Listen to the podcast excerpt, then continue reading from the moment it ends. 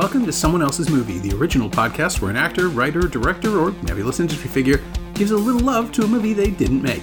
I'm Norm Wilner, senior film writer for Now Magazine, and this is the other thing I do. My guest this week is Katherine Cullen, a writer and performer who's spending the summer with Britta Johnson remounting their 2017 play Stupidhead for Outside the March. First is a series of live audio broadcasts starting tomorrow, Wednesday, July 7th, and then as live in person performances bookable on porches and backyards in Toronto from July 20th to August 1st. It's a pretty intriguing model, and you should definitely check it out. Just look for Stupidhead at OutsideTheMarch.ca. Katherine picked Bottle Rocket, the energetic 1996 indie that announced the arrival of three kids named Wes Anderson, Owen Wilson, and Luke Wilson into American cinema. Like most of Anderson's films, it's a movie about charismatic eccentrics limited by their own obsessions, in this case, a small time wannabe who wants to pull a heist. But a quarter century after its release, it's just as interesting for the elements the filmmaker didn't carry forward with him. You'll see. This is someone else's movie. I first saw Bottle Rocket in high school. I think I was like 16.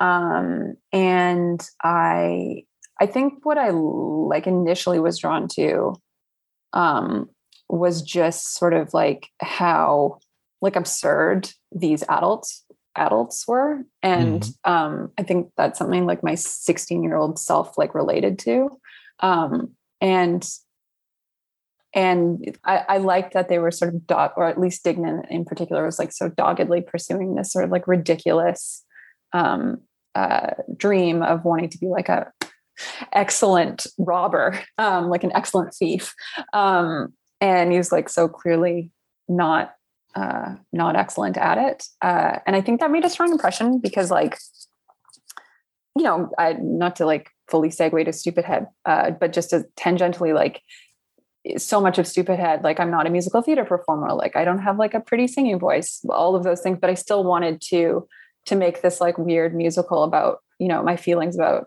having dyslexia or like more than that uh feeling like you don't quite fit in or that you're struggling with you're struggling with life in certain ways. And so it was like cool to watch someone who like struggled with life but like didn't actually let it truly stand in their way like to sort of like yeah doggedly pursue what they want in spite of not necessarily having all the tools to do it successfully. Um and like what is success i guess? Um and i like i just yeah i really i really love how those characters live outside of like societal norms in certain ways um, and in ways i found really charming. Yeah. Yeah i don't think there is a single character i'm just having rewatched it again after i don't think i'd taken a look at it for at least 15 years mm-hmm. probably uh, i was really surprised to see there are no normal characters no. right the closest is bob mapplethorpe which yeah what a, what a great name too I love uh, that character. He's hilarious. yeah, he's he has a sense of what the world is supposed to be. Yeah. And it constantly creates friction with everyone around him, which is great because he's clearly has no one else to play with, right? Yeah. He's just surrounds himself with these fantasists, people who have decided they're amoral outlaws while not being I mean, they're yeah, I was trying to figure out how to how to put it because it is the thing that defines so many of Wes Anderson's movies to me is that his characters operate along rigid codes, mm. which are inexplicable. They mm-hmm. they don't none of them has the words. Mm-hmm. Max Fisher can't articulate anything. Mm-hmm. He can mm-hmm. just tell people what he wants. And mm-hmm. he's insistent enough that people follow him. And that's clearly the same with Dignan, who who you know, he's going to get himself hurt or killed yeah. At, yeah. at every opportunity. He just endangers everything and everyone around him. Yeah. But he's a fucking innocent, right? Yeah, like that's yeah, that's his thing. He he has this this that Owen Wilson idiot charm where you just want to see what happens next because he'll totally. probably hurt himself more than anybody else. Totally. But he's yeah, that it's like it's not anti charisma, it's genuine charisma. But what Wilson and Anderson do with that script and with him like he knows what he can get away with as an actor i think which is something mm-hmm. a lot of young actors don't necessarily understand mm-hmm. and mm-hmm. watching that performance now jesus 25 years later yeah um, in the with all of the things that wilson has done and all of the things that anderson has done in the rearview mirror it was it felt like it must have felt then which is how did you know you could get away with this and how did this happen and just why? yeah. Yeah. I also feel like when I watch his performance, Owen Wilson's performance, I feel like it's sort of like he's like a child who wants to play with other other children, Yeah. except they're unfortunately all uh, like technically adults, you know? And like there's that scene in the diner when um, it's like Dignan and Anthony, and Anthony's told Dignan that he told that he knew Bob was going to leave uh, with the car, and he's like drawing that picture of Inez with the horse and the like sparkles or whatever. And I was just like looking at that scene, and um, on Anthony's side, there's like there's like a empty um, booth on on like to the back of him, but on Mhm. Dignan's side, there's two children um, just on the on his side, and I was like, oh, director's statement maybe, but like it's me, and that's like the de- like that's kind of all I have in terms of in depth analysis. But um, but I just sort of uh, I just was like, oh yeah, he's totally there's the even though he's sort of so frustrating and makes such like kind of insane choi- life choices um uh he you love him because he is so childlike and there is that sort of as you said like this innocence and how can you not um how can you not sort of like rally around him a little bit you know Yeah. And even as it destroys everything around him. I mean, he Yeah.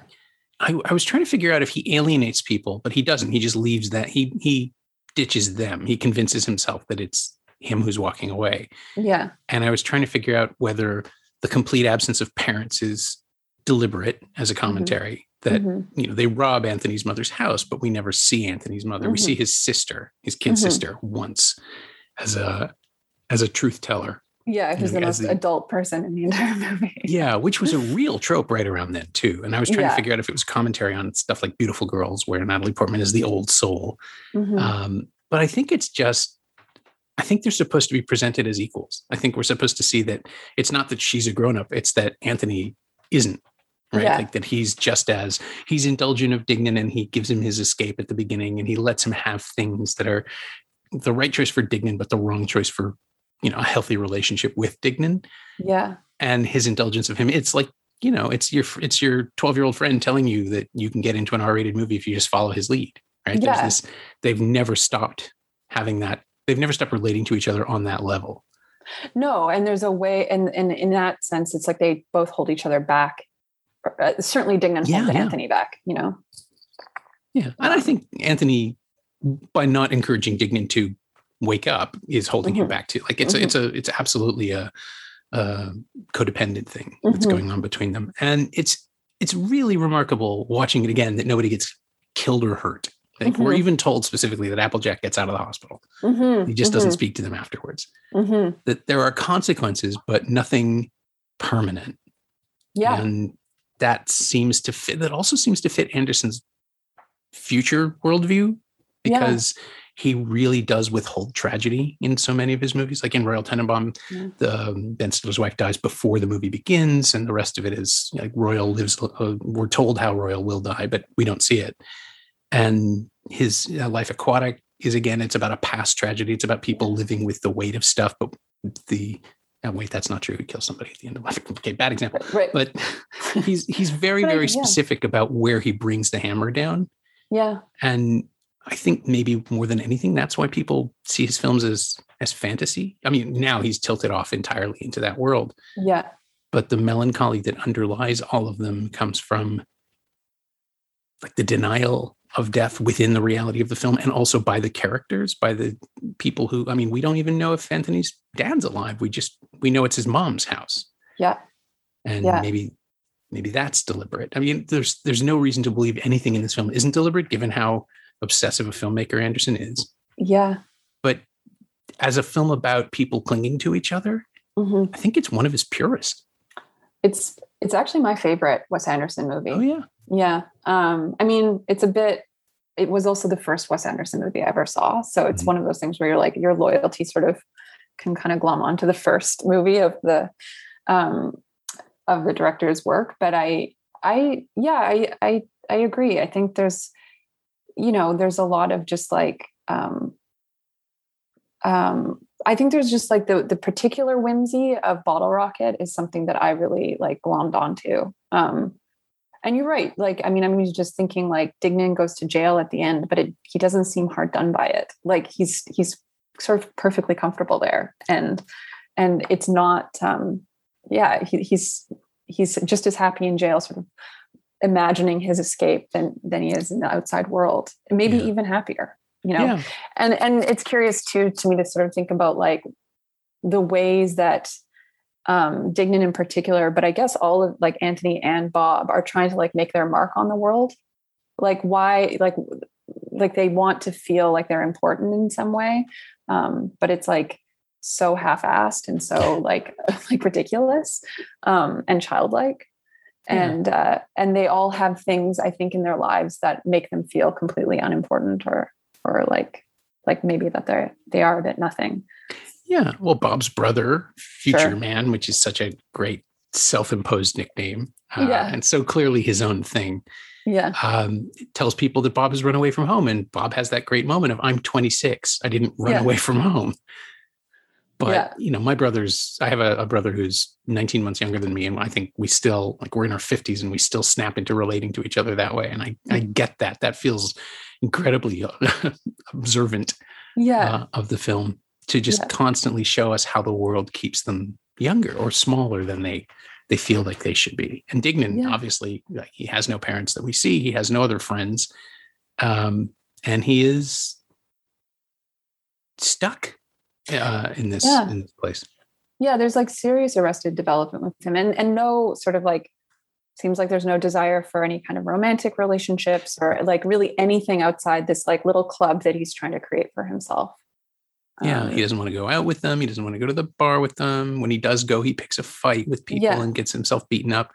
yeah there's that little moment where yeah where rocky translating says tell him she loves you yeah tell him i love you and Yeah. he is completely flummoxed like it's Yeah. it's a great performance choice i have to say from from owen wilson yeah the way he just stops dead and thinks yeah and tries to make it make sense yeah like no he and in that in that way too like you're sort of reminded of his self-absorption like he Mhm. doesn't think beyond right of course like inez anthony like this relationship i've been witnessing this entire time like he's he is um uh yeah he's really self-absorbed um all the characters are to some extent for sure but dignan i would say like is the most self-absorbed and yet like is so charming and and um kind of lovable but yeah yeah it's it's that don quixote quality right like he's the Mhm. hero of his own story which he is making up as he goes uh, at the expense of everyone else's stories Mhm.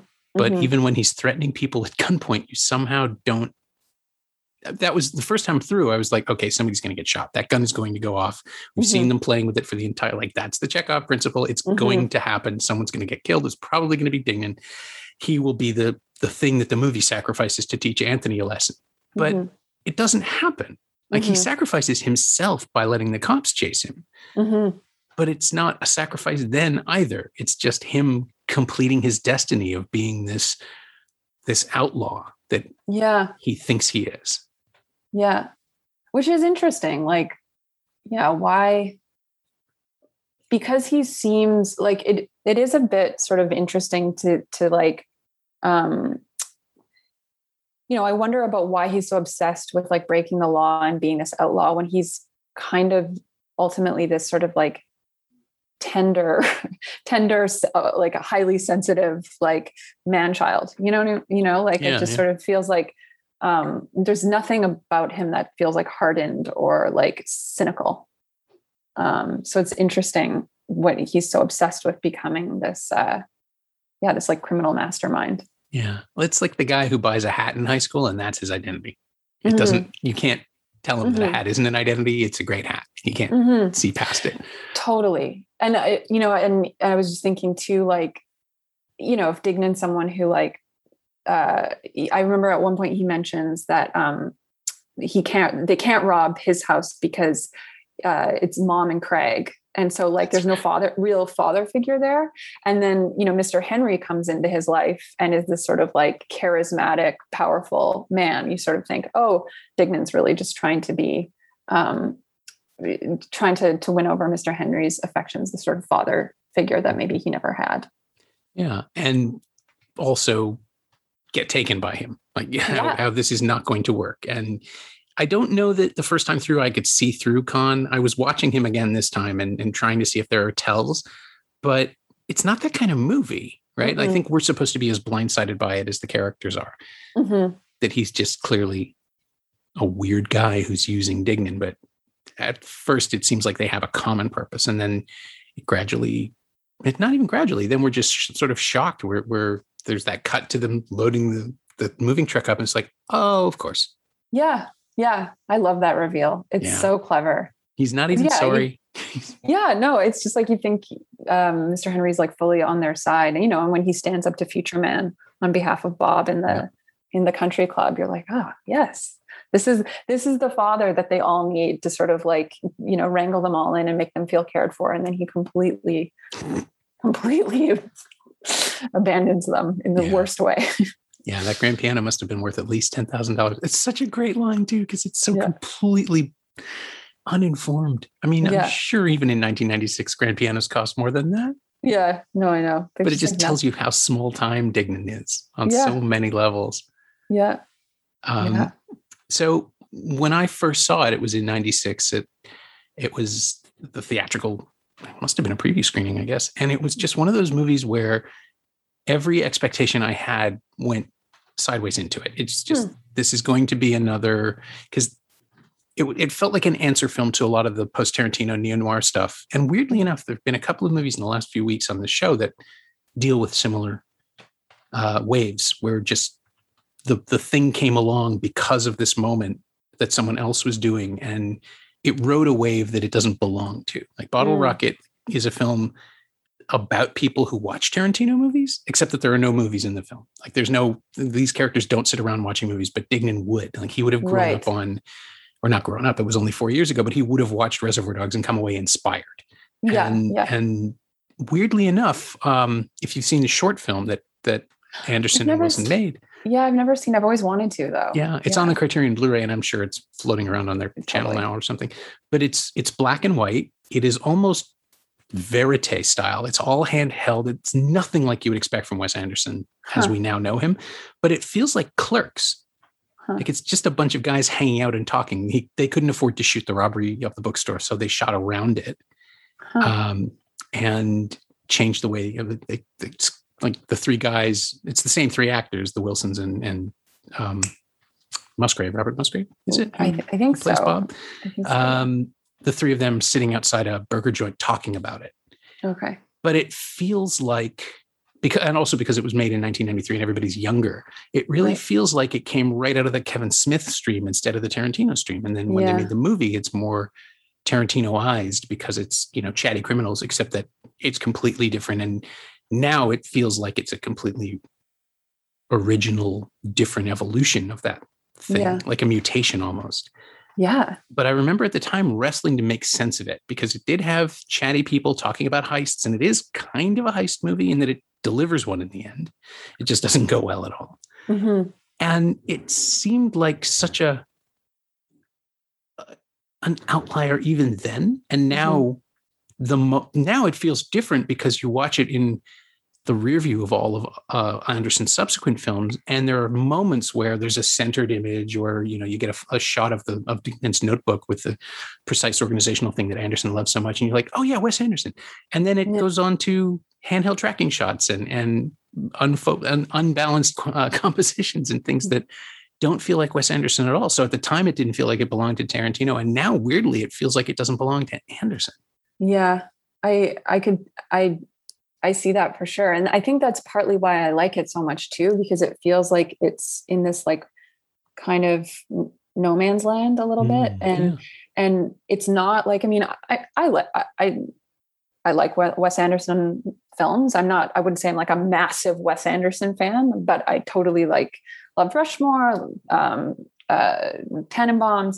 Um, I haven't seen a lot of the more recent ones, um, but I think I like that it's not as stylized as some of his later films are. Um, because it's like fi- it's like finding itself in certain ways, but it's still its own aesthetic. Um, yeah, and you you have to sort of catch up to what it's trying to be or what it or what it is. um, and you're sort of always trying to figure out are, is this a weird comedy is this like you know like what is this and i think um i think i really yeah i really like that because there's something really like honest about it to to me um for yeah yeah. Yeah. The one thing that feels consistent with the rest of his films is that his musical choices are so precise and so yeah. like the, they're not retro they're archival in a way that's really wonderful. Yeah. just as like rushmore was scored with mod music. Yeah. This film is referencing love song like songs by the band love and a bunch of other uh, era appropriate artists there's a rolling stones track which amazes me because i guess when you have james l brooks behind you you can get that but it seems like it would have been beyond how did they afford reach. it I love, I love the soundtrack to Bottle Rocket. That's actually one of the things I love so much about that movie is yeah. the soundtrack. And it's always the same, um, it's not always the same person, the same man, the same guy. Oh, the score, Mark Mothersbaugh. The score. Yeah. Yeah. Yes. Yeah. yeah. yeah. Did most of his films right up until I think the last one he did was mm, it was uh, maybe it was Moonrise Kingdom, or maybe that's when they switched over to Desplat, I think. Okay. But yeah, Mothersbaugh, I mean, the score for Tenenbaums and for Rushmore in particular. I just I love them so much. But so yeah, good. you can feel their their relationship is here too. It's it's it's fully formed. Yeah, yeah, yeah. No, I I and I like I love the landscape. Like I love that they're in this like deserty area and um uh there's something like where actually where are they? Where is the movie set? Dallas. It's Texas. set in Dallas. Yeah, or in and around Dallas. I, the they never call attention to it, but the um, the police cars at the very end have DFW on them. Okay, because they never so explicitly the, say where they are, but you, you like you can if you pay close enough attention, clearly you can figure it out.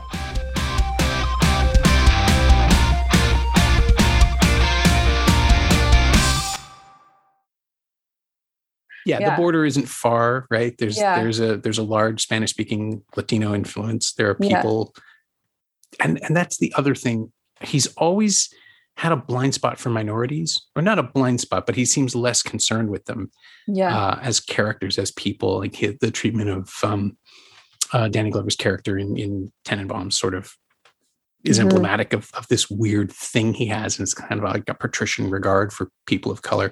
Mm-hmm. This is the movie where you don't see that. It feels like yeah. Inez is at least a three dimensional character, and then maybe Rocky has some moments too where he gets to be a person instead of a, a character point for other people, like a, a, development point for everybody else? Yeah, precisely. I was I was kind of like reflecting on that this time around because it again has been so long since I've seen it, but I was really trying to pay pay close attention to how Inez's character is treated, um, and Rocky as well. And um, I I did feel like you, yeah, you you get different pieces of her and different aspects of her. Like like she as you said is is three dimensional um and their their love story is three dimensional anthony's and inez's like it doesn't feel like this sort of like him projecting necessarily all this stuff onto her.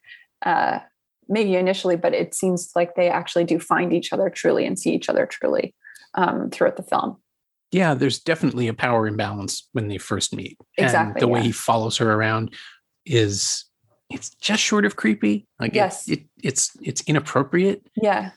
But I think again, with like as with Dignan's innocence, Anthony is genuine, and yeah. by the time he's helping her fluff pillows and sort of wandering around with her like a puppy, it it feels like she's holding all the cards. Like there's a there's a very very subtle switch by the time they make it to the third room that they're making up that day. Yeah, where she's in charge, and yeah and you can sort of see it in Lumi Cavazos' performance, where she isn't totally sure what to do with this guy, and then gradually warms to him.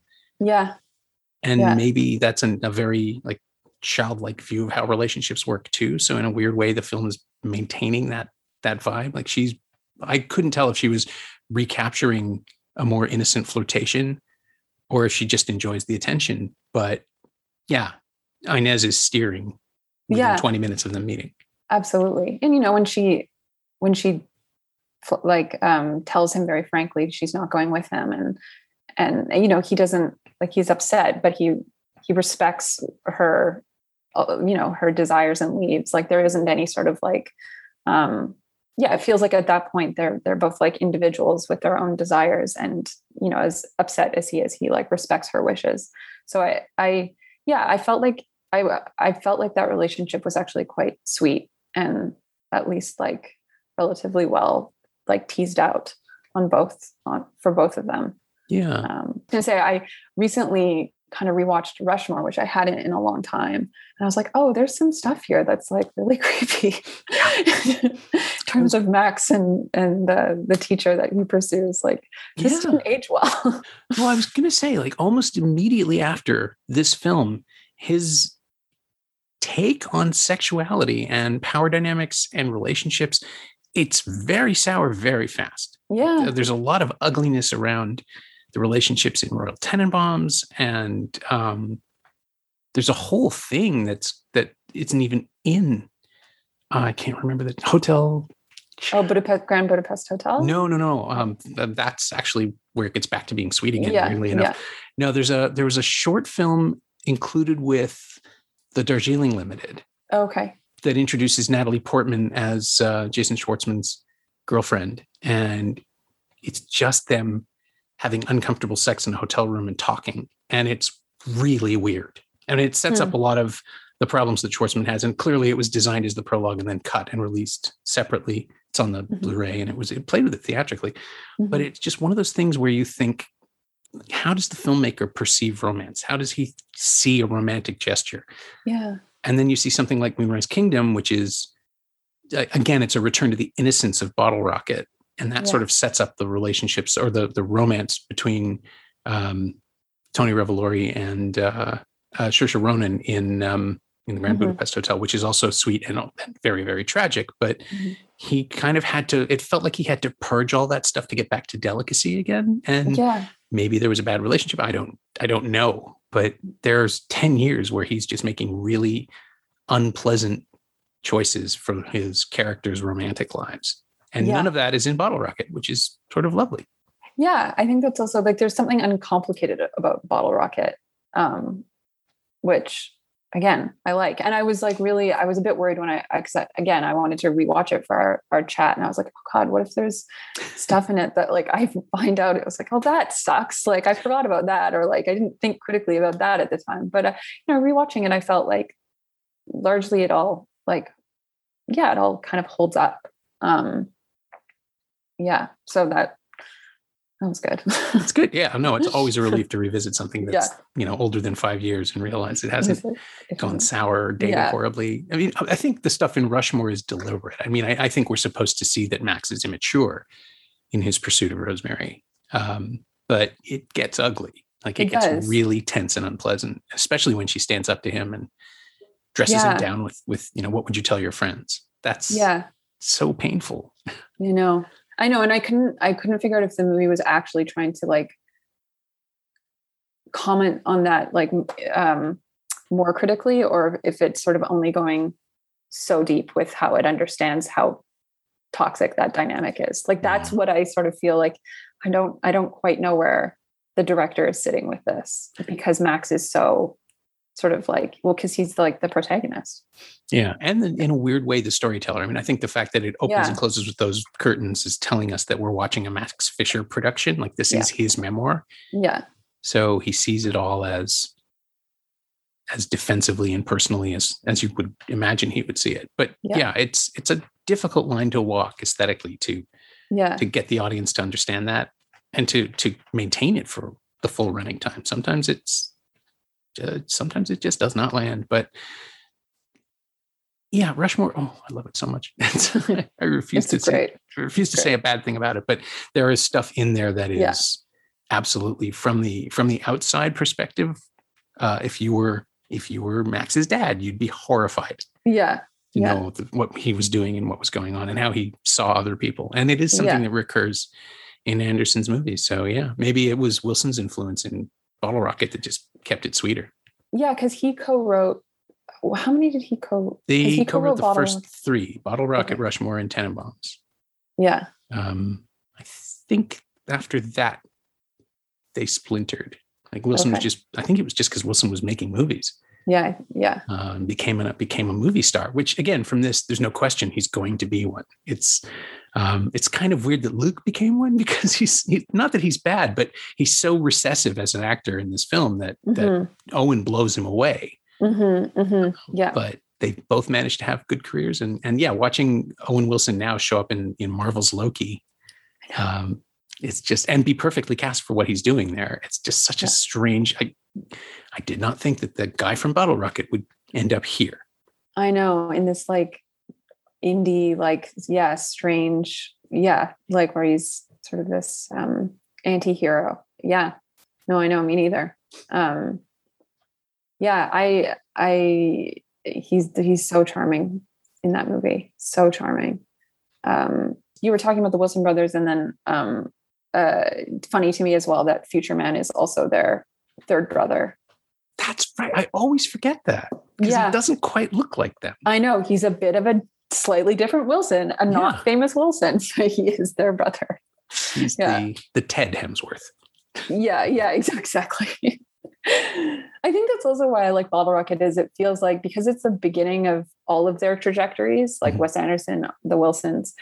It just there's something that, about it that feels like a family affair. Like it's sort of like people sort of scrappily working to like get a vision out there, and there's so, there's something kind of like nice about that because it's yeah, it's the very I, right the very first thing that they really did that yeah. that kind of made a big mark um, so i think that's also why i like it too yeah it does feel like a collaborative act of love like mm-hmm. it just mm-hmm. it couldn't have happened if everyone didn't really try to believe in it and and nurture mm-hmm. it and get over the obvious shortcomings like they didn't have a lot of money and they didn't they wanted to shoot it in anamorphic, but the tests didn't work to their satisfaction. There's a whole section on the Criterion just about it, and it's just a great film school for people who are starting out on the same level. But they mm-hmm. also had uh, James L. Brooks and, and, Richard Sakai, who at the time were producing The Simpsons and just commissioning things left and right because they mm-hmm. could, and Polly Platt, who mm-hmm. was one of the the essential believers in the in the project in the first place, and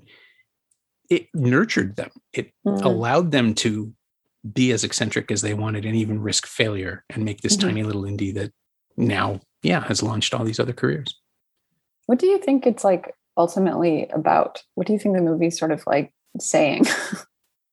I think you have a, a sense. I, I think if anything, it's about the I mean, the obvious the obvious thing is toxic masculinity, mm-hmm. which it's mm-hmm. not about. I think mm-hmm. it I think it that's the i think that's the dodge i think it's about people who have far too much confidence and no preparation mm-hmm. and there is that certain white privilege thing of i'm going to be an outlaw because i'm the white guy and no one's going to bother me that Dignan yeah, like, carries with him like he thinks he's invisible and he kind of is yeah but he thinks it's because he's so clever and it's really because he's not threatening yeah like he runs from the cops at the end of that movie and like they do nothing but i mean they they run after him but they don't shoot him they don't yeah, yeah they don't they beat the not out of him at the end but that's more yeah. out of irritation i think than anything yeah. else but there is a moment i think it's deliberate given the way uh, anderson handles racial questions in other movies i don't know that it is but i want it to be mm-hmm. uh, where at the very end when dignan is going back into to prison like where he's returning after the visitation the guy behind him is an older black man who mm-hmm. clearly is not putting up with any of this shit. He's mm-hmm. he's not angry, but he's mm-hmm. tired. And maybe it's mm-hmm. just that the extra was hot that day, but mm-hmm. it reads like a larger commentary on his on Dignan's aspirations and how foolish they are because this guy's in prison for probably a long time and probably for nothing. Yeah. If, yep. if, he's in the same place as Dignan, who was a minimum security idiot, no matter what, right? Yeah. He's not going to hard time anywhere. Yeah. And that seemed to say more than the movie knows it's saying, or it's just incredibly subtle and deliberate. And maybe it's James L. Brooks saying, you need to have a commentary. Yeah. But it felt like that's, if that's the take he kept, he kept it for a reason. Yeah. I or maybe agree. I'm just clinging to it.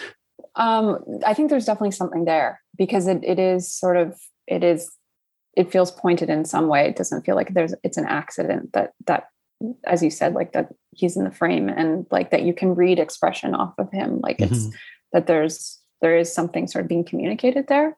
Um yeah, I guess the question is like how intentional was that? And is it supposed to be a larger commentary or is it just um, you know, uh, something that was communicated that he kept. Yeah, um, happy accident that works yeah, for the film.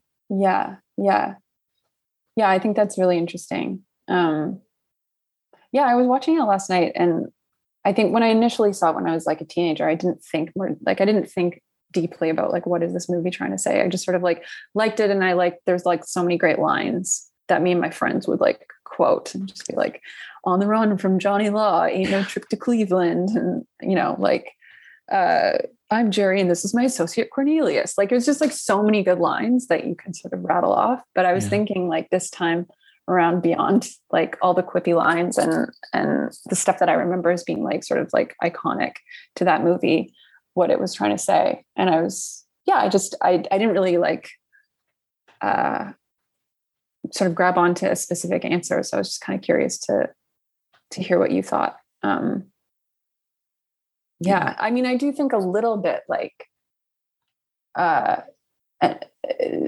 this is kind of in rushmore too that like the your imaginative your fantasy world is so much more interesting than reality. And reality is like adult and boring. And when you're not someone who wants to like fit into the sort of like slots that society wants you to fit into i think there is something that the movie's grappling with there.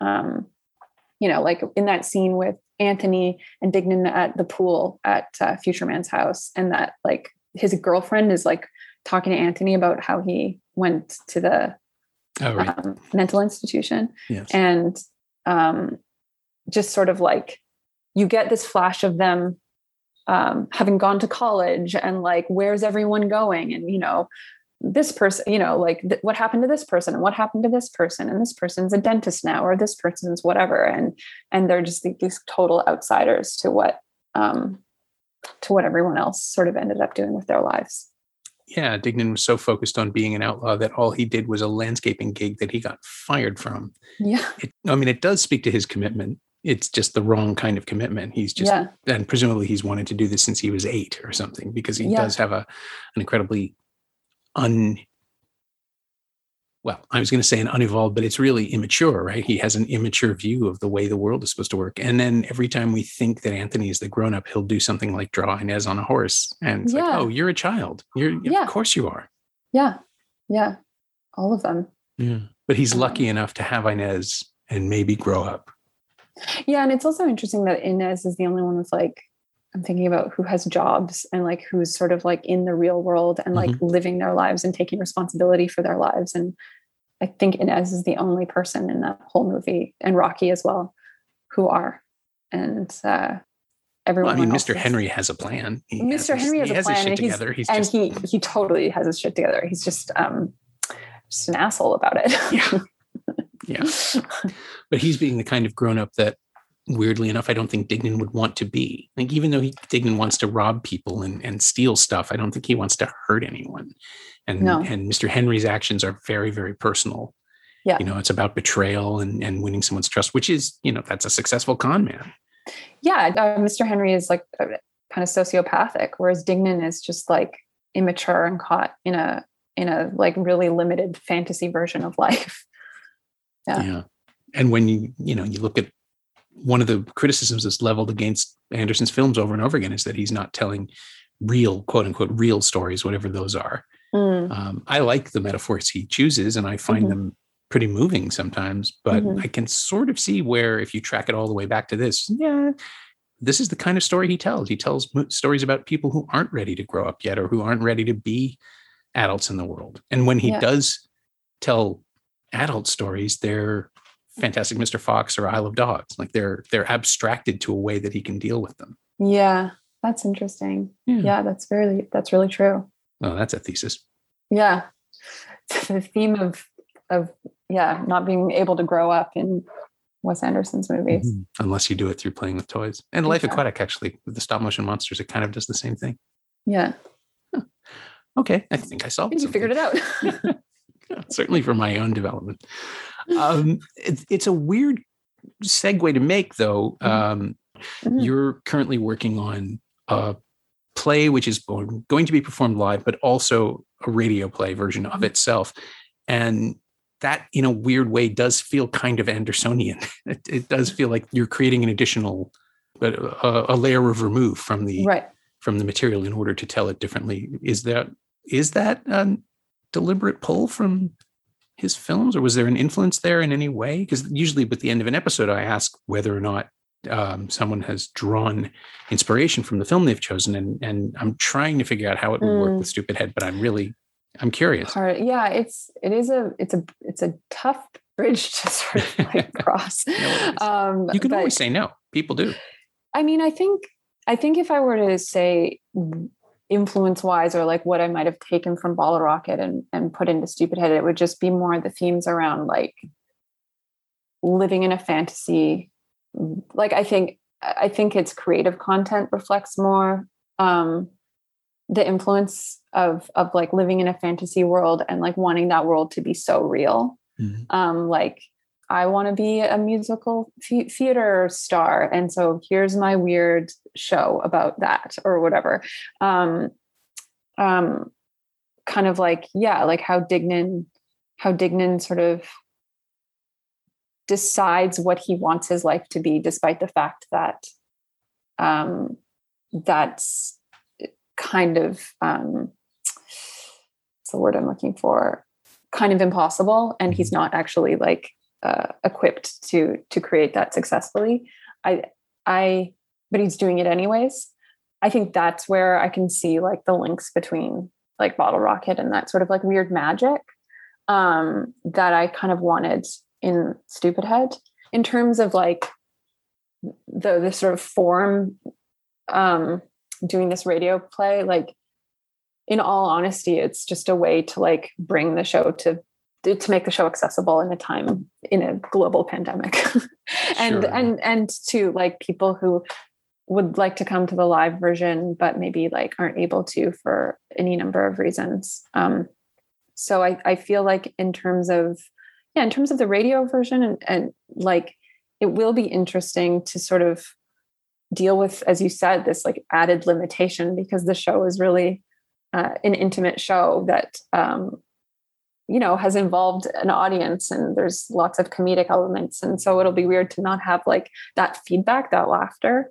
Um, so i think like figuring out how that's going to sort of inform it and change it and ideally make it um, even more intimate in some ways you know like some of my favorite and not that it's a podcast but some of my favorite podcasts where you're like really listening to someone's um, you know amazing story like this american life or or i don't know if you listen to heavyweight but i really like that podcast too i do yeah and i'm mm-hmm. i'm he listens to this which is sort of great i, oh, that's I was so cool. i discovered he was a fan and so yeah i think he'd appreciate this too this uh, plug for Sure. No, heavyweight's um, great. And yeah, yeah. The phrase I was thinking of, or the, the term I was thinking of, was artifice. Like the yeah that the artifice. radio play would put a level, uh, put a layer of artifice between the audience and the and the listener yes. in a way, or and the performer in a way that could serve it really well. Yeah, and I think again, like we're we're trying to figure out exactly how that artifice will will work with something that we also want to feel really intimate as well, and uh, and I think yeah, maybe. Um, maybe um, maybe there's a way to have the artifice and the intimacy like interact in a way that I feel like it does in Bottle Rocket. You know, like the honesty and the sort of the artifice. I think work really well together in a in a very simple way in that movie that maybe I can sort of like take from and fuse into this into this radio play. But um, yeah, yeah. So uh it's I, I, find like there's a sort of element of magic to to Wes Anderson that I or Wes Anderson's films uh, that I'm hoping to sort of like sprinkle into this somehow, like the whimsy, the whimsical aspects of it. Yeah. yeah. Well, just make sure that the image you use for the playbill is symmetrical or or yeah. you know, perfectly balanced, and people will get it. Yeah, totally. My thanks to Katherine Cullen, who'll be spending the next four weeks remounting Stupid Head for Outside the March with co creator and performer Britta Johnson, first as a series of live audio broadcasts starting tomorrow, Wednesday, July 7th, and then as live in person performances bookable on porches and backyards in Toronto from July 20th to August 1st. Just look for Stupid Head at OutsideTheMarch.ca. Thanks also to Suzanne Cheriton. She knows what she did. You can find Katherine on Twitter at Katinka Cullen, all one word, K A T I N K A C U L L E N. And you can find Bottle Rocket on Blu ray and DVD in the Criterion Collection. It's also available on Apple TV and Google Play, and streaming in Canada on Crave, Stars, and the CTV app. As always, you can find me on Twitter at Norm Wilner and elsewhere on the internet at nowtoronto.com, where I'm hosting the Now What podcast, as well as writing the weekly Now streaming newsletter, to which you can still subscribe at nowtoronto.substack.com. And you can find this podcast on Twitter at Semcast, S E M Cast, and on the web at someoneelsesmovie.com. Our theme song is by The Last Year. If you like it, or the show in general, say so. Leave a review on Apple Podcasts or Google Podcasts or wherever you've been enjoying us. Every little bit helps. It truly does. And check out the other shows on the Frequency Podcast Network while you're there. Stay home, watch movies, wear a mask if you go out, get your shot if you can. I'll see you next time.